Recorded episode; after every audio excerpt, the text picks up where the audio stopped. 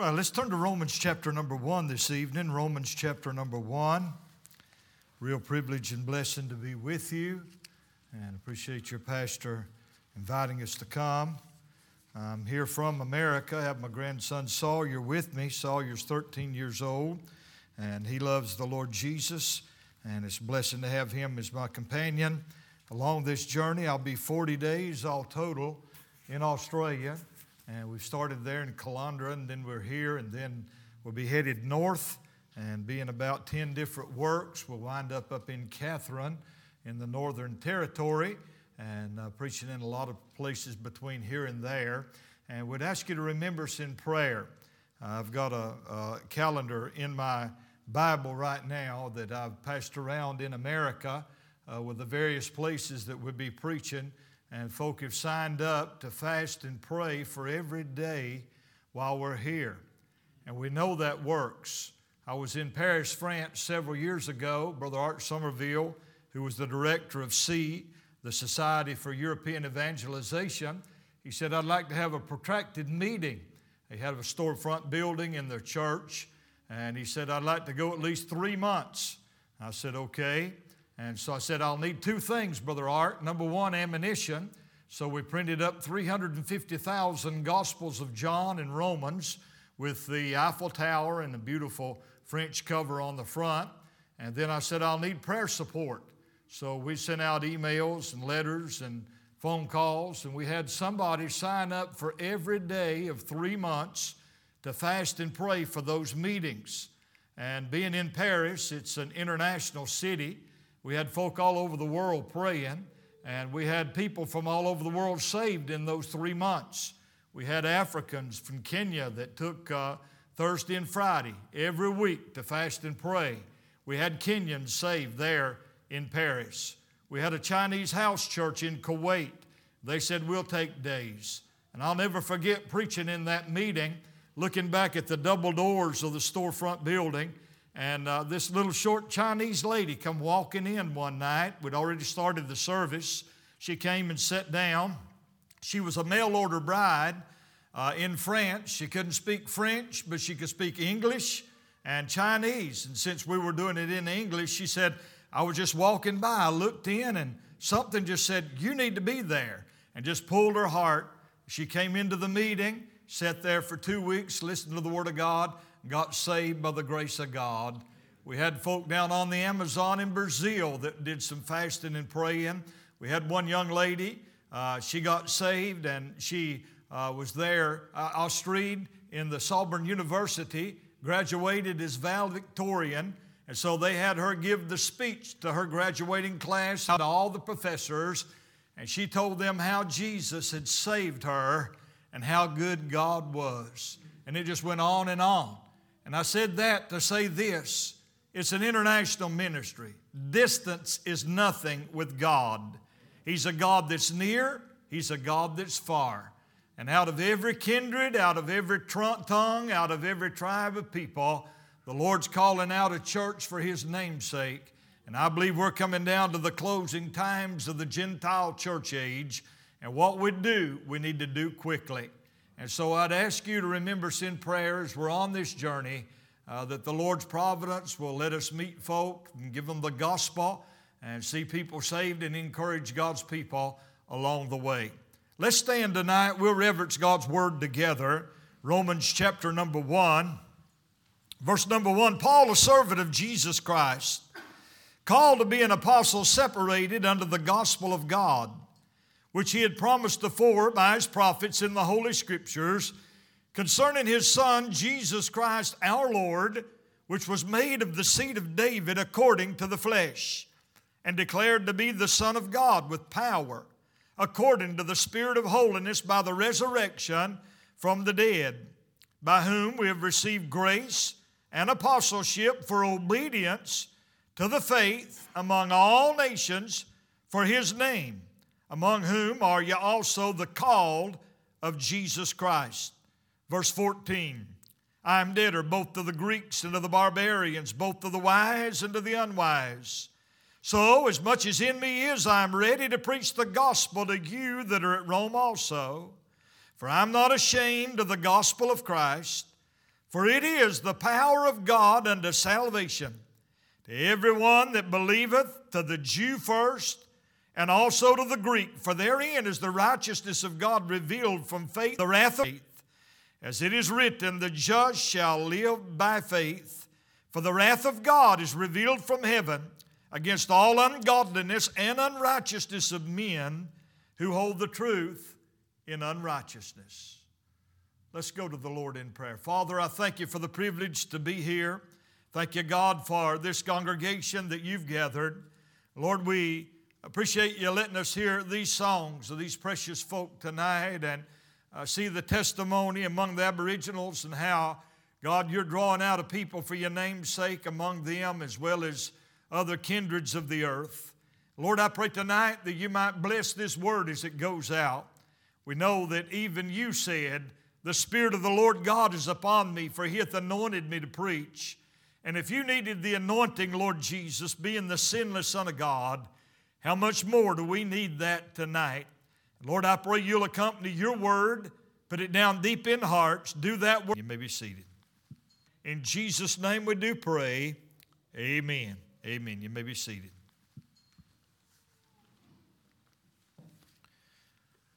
I'm preaching tonight on the creed of the Apostle Paul.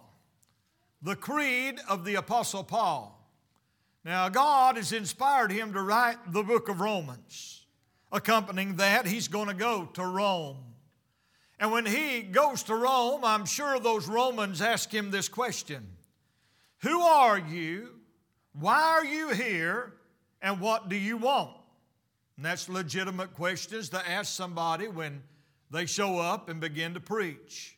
Well, in chapter number one of the book of Romans, God has him by inspired pen write down what his creed is.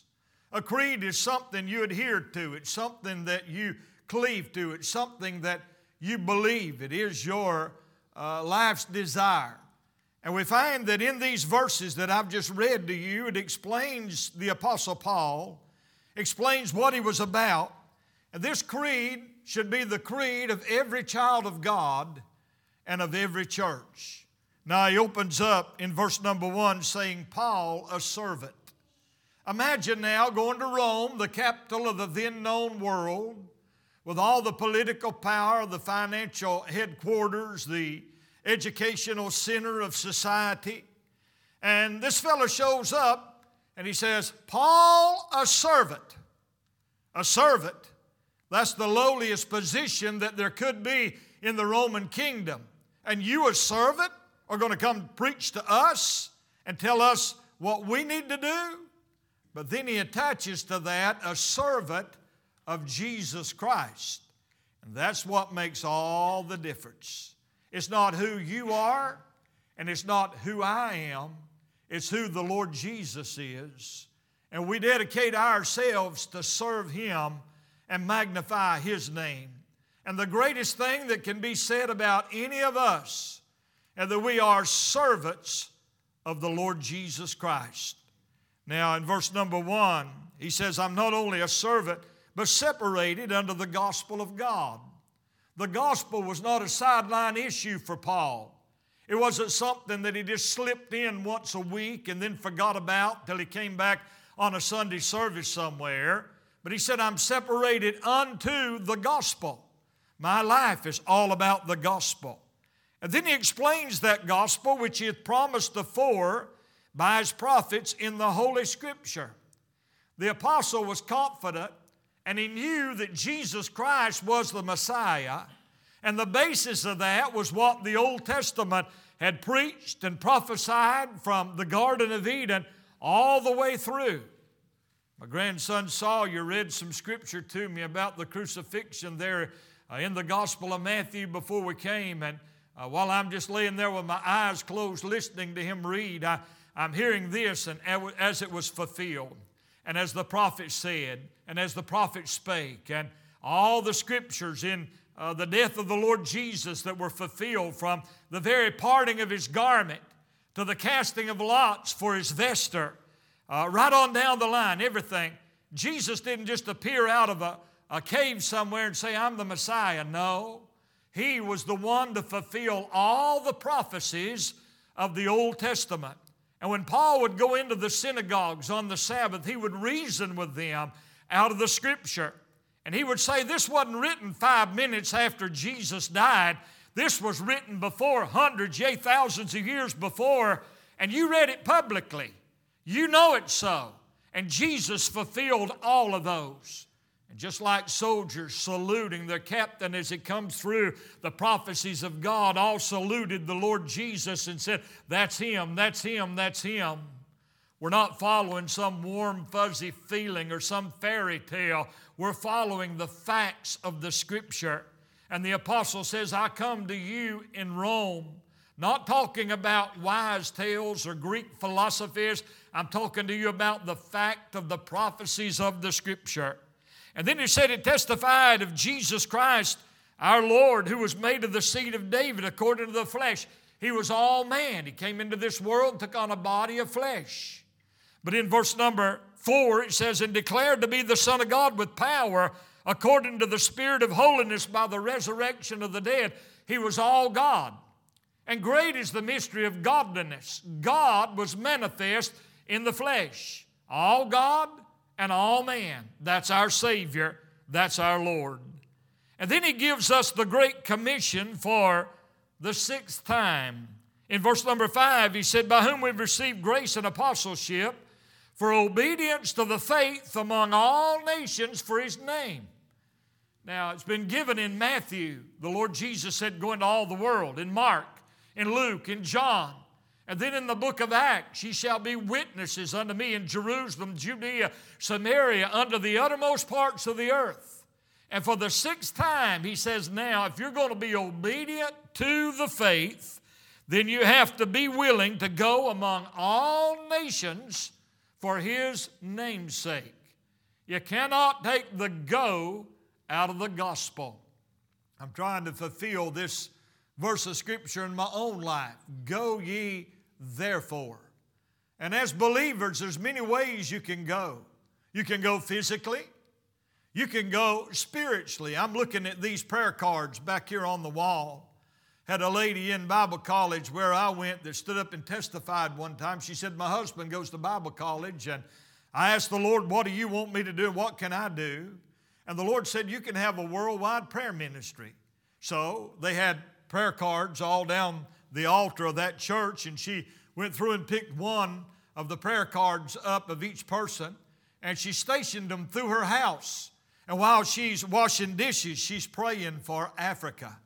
And then she moves from there to the laundry room, and there uh, she's praying for Alaska. Then she moves to her bedroom, and she's praying for Japan. And she literally goes all the way around the world in prayer as she cleans her house. And she said it made her house cleaning go by a whole lot faster. And there she could have be helpers together by prayer. Then you can go and be obedient to the faith and among all nations financially. And when you give and support these missions, what you're giving is time in mint. If you make $20 an hour and you invest $20 for missions uh, in that offering, what you have done is given an hour of your life to free that missionary up or that ministry up to go and do whatever God wants them to do. And when you get there, Paul said, It's not because I desire a gift. He never was a covetous man. But he said, I desire that fruit may abound to your account. And you'll have an investment and you'll have a reward over on the other side. And so the apostle is laying a foundation now for that which is his creed. In verse number 14, he begins talking about what he's all about. Number one, he speaks of debt and responsibility. When he shows up in Rome, he says, I'm here because I am debtor, both to the Greeks, to the barbarians, to the wise, and to the unwise. How many here tonight in this service would jump up and say, Praise God, preacher, I'm in debt. Anybody? No, we want to get out of debt, don't we? There's a fellow in America named Dave Ramsey. I don't know if you've ever heard of him or not. Some of you nodding your head. Dave Ramsey was a real estate guru and he overextended himself, and his debtors called him in and he lost everything and became broke, literally broke overnight. Well, he started a ministry on how to get out of debt and how to stay out of debt. And when I read this verse where it said, I'm debtor, I thought, man, Dave's philosophy would fit in here real well. How to get out of debt spiritually. Number one, Dave says you got to realize you're in debt. Some folks sitting on our pew say, I don't owe anybody. I don't owe anybody anything. Well, you do. You've been bought with a price, therefore, we're to glorify God in our body and in our spirits. We're not trying to pay for our salvation by any means. But out of a heart of gratitude, we ought to say, Lord, if you did all that for me, the least I can do is serve you. I've read, you've seen stories about someone uh, in Africa falling in quicksand. He's up to his neck. The native's about to die, and somebody comes along, throws him a vine, pulls him out, and from thenceforth he says, I am your servant. I would be a dead man. My life would be no more. And now from here out, I will serve you. And I thought if a heathen in Africa that knows not God would be that grateful for somebody saving their physical life, how much more should you and I, as believers, say, Lord, I would have died and went to hell. I'd have faced judgment forever, and rightly so. But you died on the cross for me. You shed your blood. You sent your spirit. You sent your word. You convicted me. You drew me. And now I'm saved by the grace of God. And the least I can do out of a heart of gratitude is just serve you. And then the apostle says, I am debtor both of the Greeks and of the barbarians. We've got to realize we're in debt. And then not only do we realize we're in debt, but if you want to get out of debt, you've got to have a desire to get out of debt. Some folk don't have a desire. Uh, we'd like to have a boat, darling. Uh, you know we can't afford it. Oh, put it on the plastic, baby. Put it on the plastic. We won't worry about it. And deeper they get. They, they really don't care. They, they don't mind living in debt. But if you mind living in debt and you want to get out of debt, then you start doing something about it. And as God's people, we need to do something about the debt that we're in. Ramsey said if you're going to get out of debt, you start with your smallest debt. You pay that off. You owe $10 down here at the petrol station. You go pay that off. Don't charge again. You got that debt taken care of. Then you got a car payment. Double up on your car payment. Get out from under that. You've got that taken care of. Now you've got your mortgage on your house. Double up on that work two jobs, whatever you got to do, just keep working at this and, and take from the smallest to the largest. I thought about this as God's children to get out of debt, we need to start with our smallest debt. That husband needs to look at his wife and say, Tell me about when you got saved. How do you know you're saved? Well, you know I'm saved. I know that, but I want to hear it from you.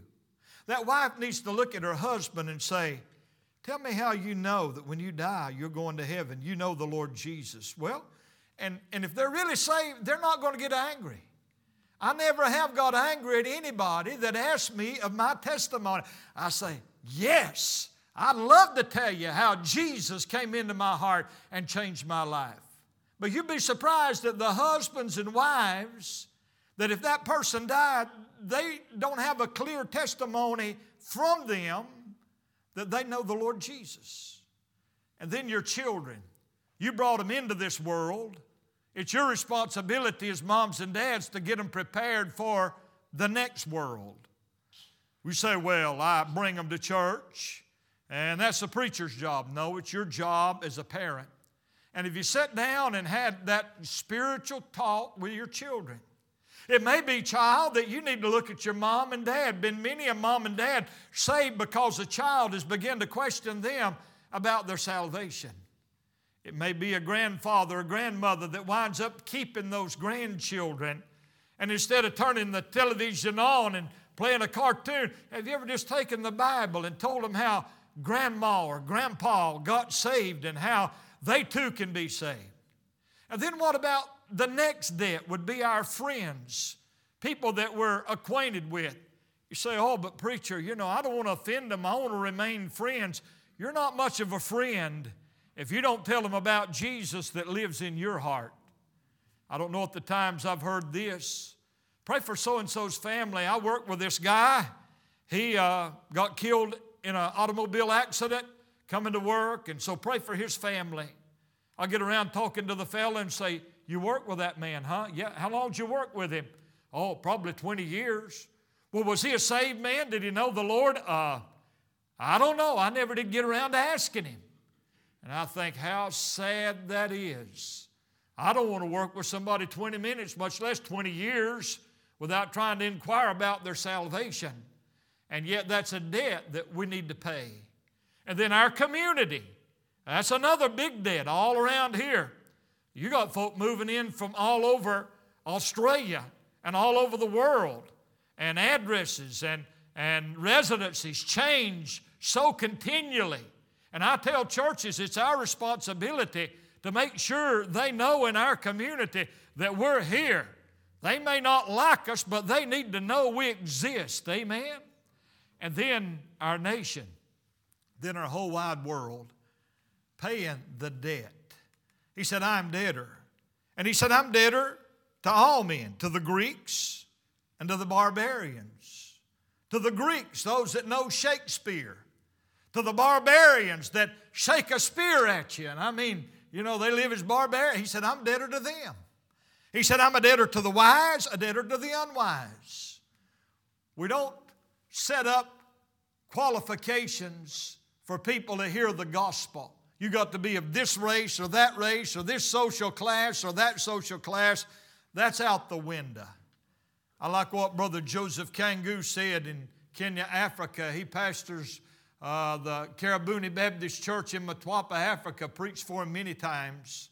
And when they have political elections there, they always have riots in the street, and a lot of folk usually die because of the way they just handle things.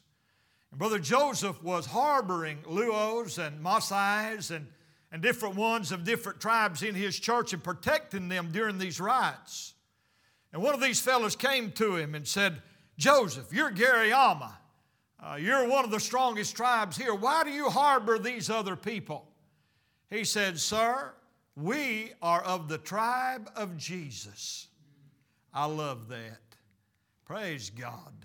I'm American, you're Australian, you may be this, you may be that, but when we get saved, we're of the tribe of Jesus, and we are blood brothers. I had an uncle I preached for. He would say, Randy is kin to me three ways. He's kin on the Bane side, for I married Ruby Bane. And I'm kin on the bishop side because I'm a bishop and his mother was a bishop. But what I like is I'm kin on the blood side. We're both washed in the blood of Jesus. Boy, that's what brings that bond and that fellowship with us. But we're debtors to all men. He said, That's part of my creed. I don't know how far I'll get in this message, but you remember over in Kings, there was these four lepers set outside the wall. They were starving. There was famine in this village. And one of those thinking lepers said, if we sit here, we're going to die. The Syrians are out there, and all they can do is kill us. So let's go see if we can find something to eat out there. They went out there, and God had sent a rumor, and the Syrians were gone, and the whole camp was there vacated. These lepers went out, and they began to pillage those tents. They would eat bread, and boy, they donned clothes, and oh my, they struck it rich. They had everything these Syrians had left behind. And uh, boy, they're eating, they're blessed. Oh, I'm so full. We've got so much here. Yes, we are so blessed.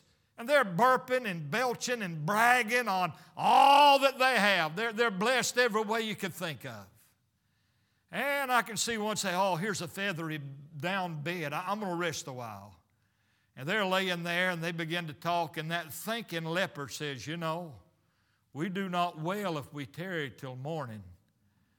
Yeah, but those folk back in the camp, they wouldn't give us the time of day. They'd let us starve. They wouldn't let us in the. Village. Well, that doesn't matter. We have more than we could ever eat. We have the answer to the famine, and we need to go tell them. And sure enough, they went back and told, and the village was saved because somebody that was so blessed, they stepped outside the realm of sight into faith and received all those blessings And now they're coming back showing the token of those blessings. That's you and me. You're richer than you could ever imagine. The riches in Christ Jesus. But we can't just rejoice and say, I'm glad I'm saved, I'm glad I'm saved. We need to go back and share with others. Even though they may not want to even give us the time of day, we still need to tell them. And after a while, maybe somebody will get saved by the grace of God. So part of his creed is I have a debt and a responsibility. Secondly, he says, I have a readiness and a depth in my heart that I have to deal with. Verse 15. So, as much as in me is, I'm ready to preach the gospel to you that are at Rome also. Paul said, I've got a driving force on the inside. I call it in me is. Boy, what a way to say it. God knows how to say it, don't He? As much as in me is, I'm ready. We need to have some in me is stirred up in our soul, some zeal, some fire in our bones. Instead of just laying back and saying, well, you know, I'm just casually going to serve the Lord. No, there needs to be a drive and a fire in our heart. Oh, John Wesley used to say, Give me a hundred men that fear nothing but God, and we'll turn the world upside down. We need some young men, some young ladies, moms and dads that are on fire for God. I think about David. Israel's on one side of the mountain, the Philistines on the other, Goliath in the midst. 40 days, they're at a standstill, nothing's going on. Israel's afraid to move and to fight the giant Goliath. And a young fella shows up on the battlefield by the name of David, and actually, he's the bread man. Father sent him with bread and corn and cheese for his brothers that are on the battlefield. And when David walks up, Goliath stands up and stretches and blasphemes God and the armies of Israel. It sounded like woodpeckers. Knees were knocking all over among the camp of Israel. These soldiers were scared to death. Something swelled up in David, and he said, Who is this uncircumcised Philistine that he should defy the armies of the living God? They said, Oh, David, the man that kills him, his father will be free from taxes. He'll be a great man in Israel. He'll even get a bride from the king.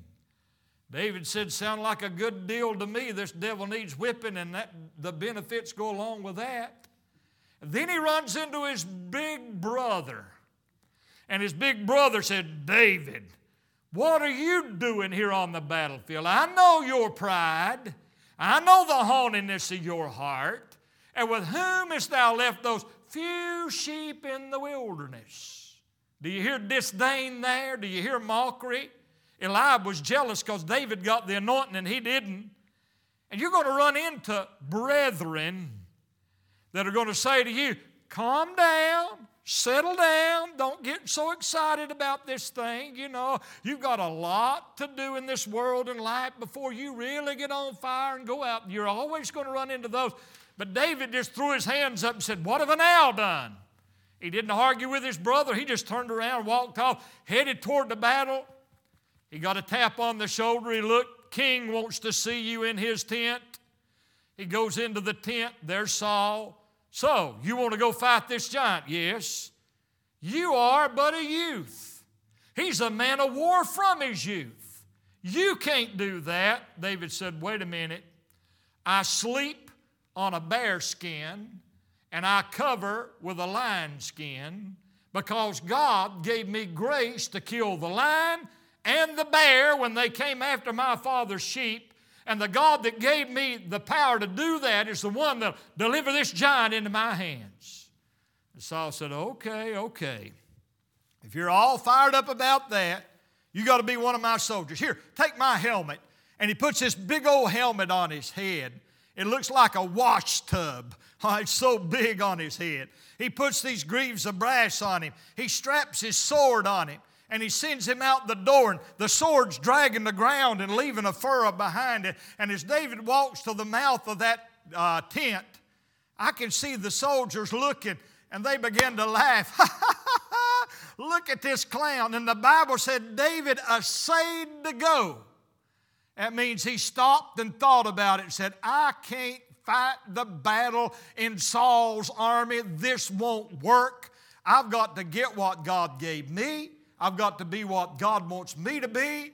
And I've got to use what God has given me. And he put off all that old Saul fleshliness and he took his sling and his scrip and his staff and went down in the valley. And Goliath mocked him. But David said, You come to me with your sword and your shield. I come to you in the name of the Lord of hosts.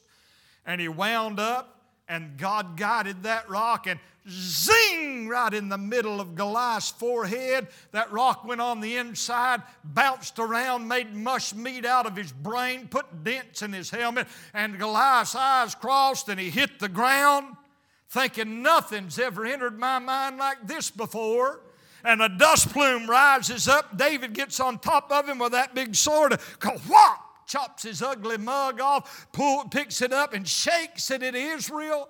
And when he did that, those soldiers poured off the side of that hill like you'd slapped a beehive, and bees swarmed out all over. And man, they had a great victory there that day. And you know why? One young man said, I'm tired of the norm. I'm tired of just standing here and watching Goliath and the Philistines mock. I have some in me ears. I am ready.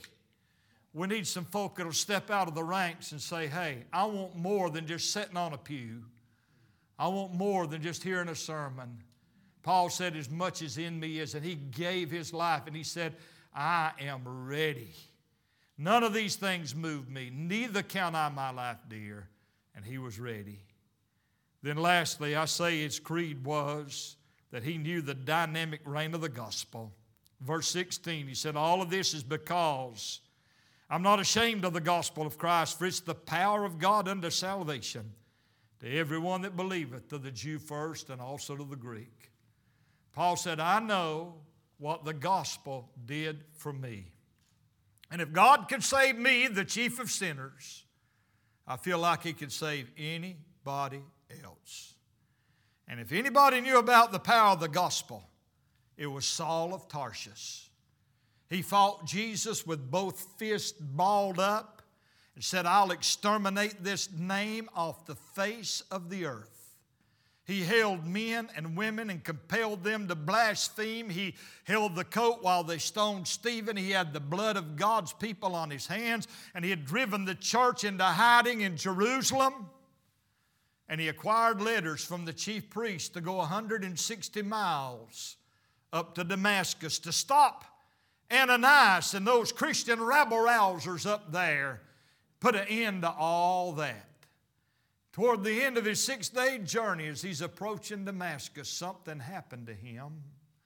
The Bible said there shined round about him a light from heaven. He later testifies it was brighter than the noonday sun. And that's because it was not natural light and it was not artificial light, it was God's light. God dealt with Saul of Tarsus on that road. And as he experienced that, he said, Who art thou, Lord? And the Lord Jesus said, I am Jesus whom thou persecutest.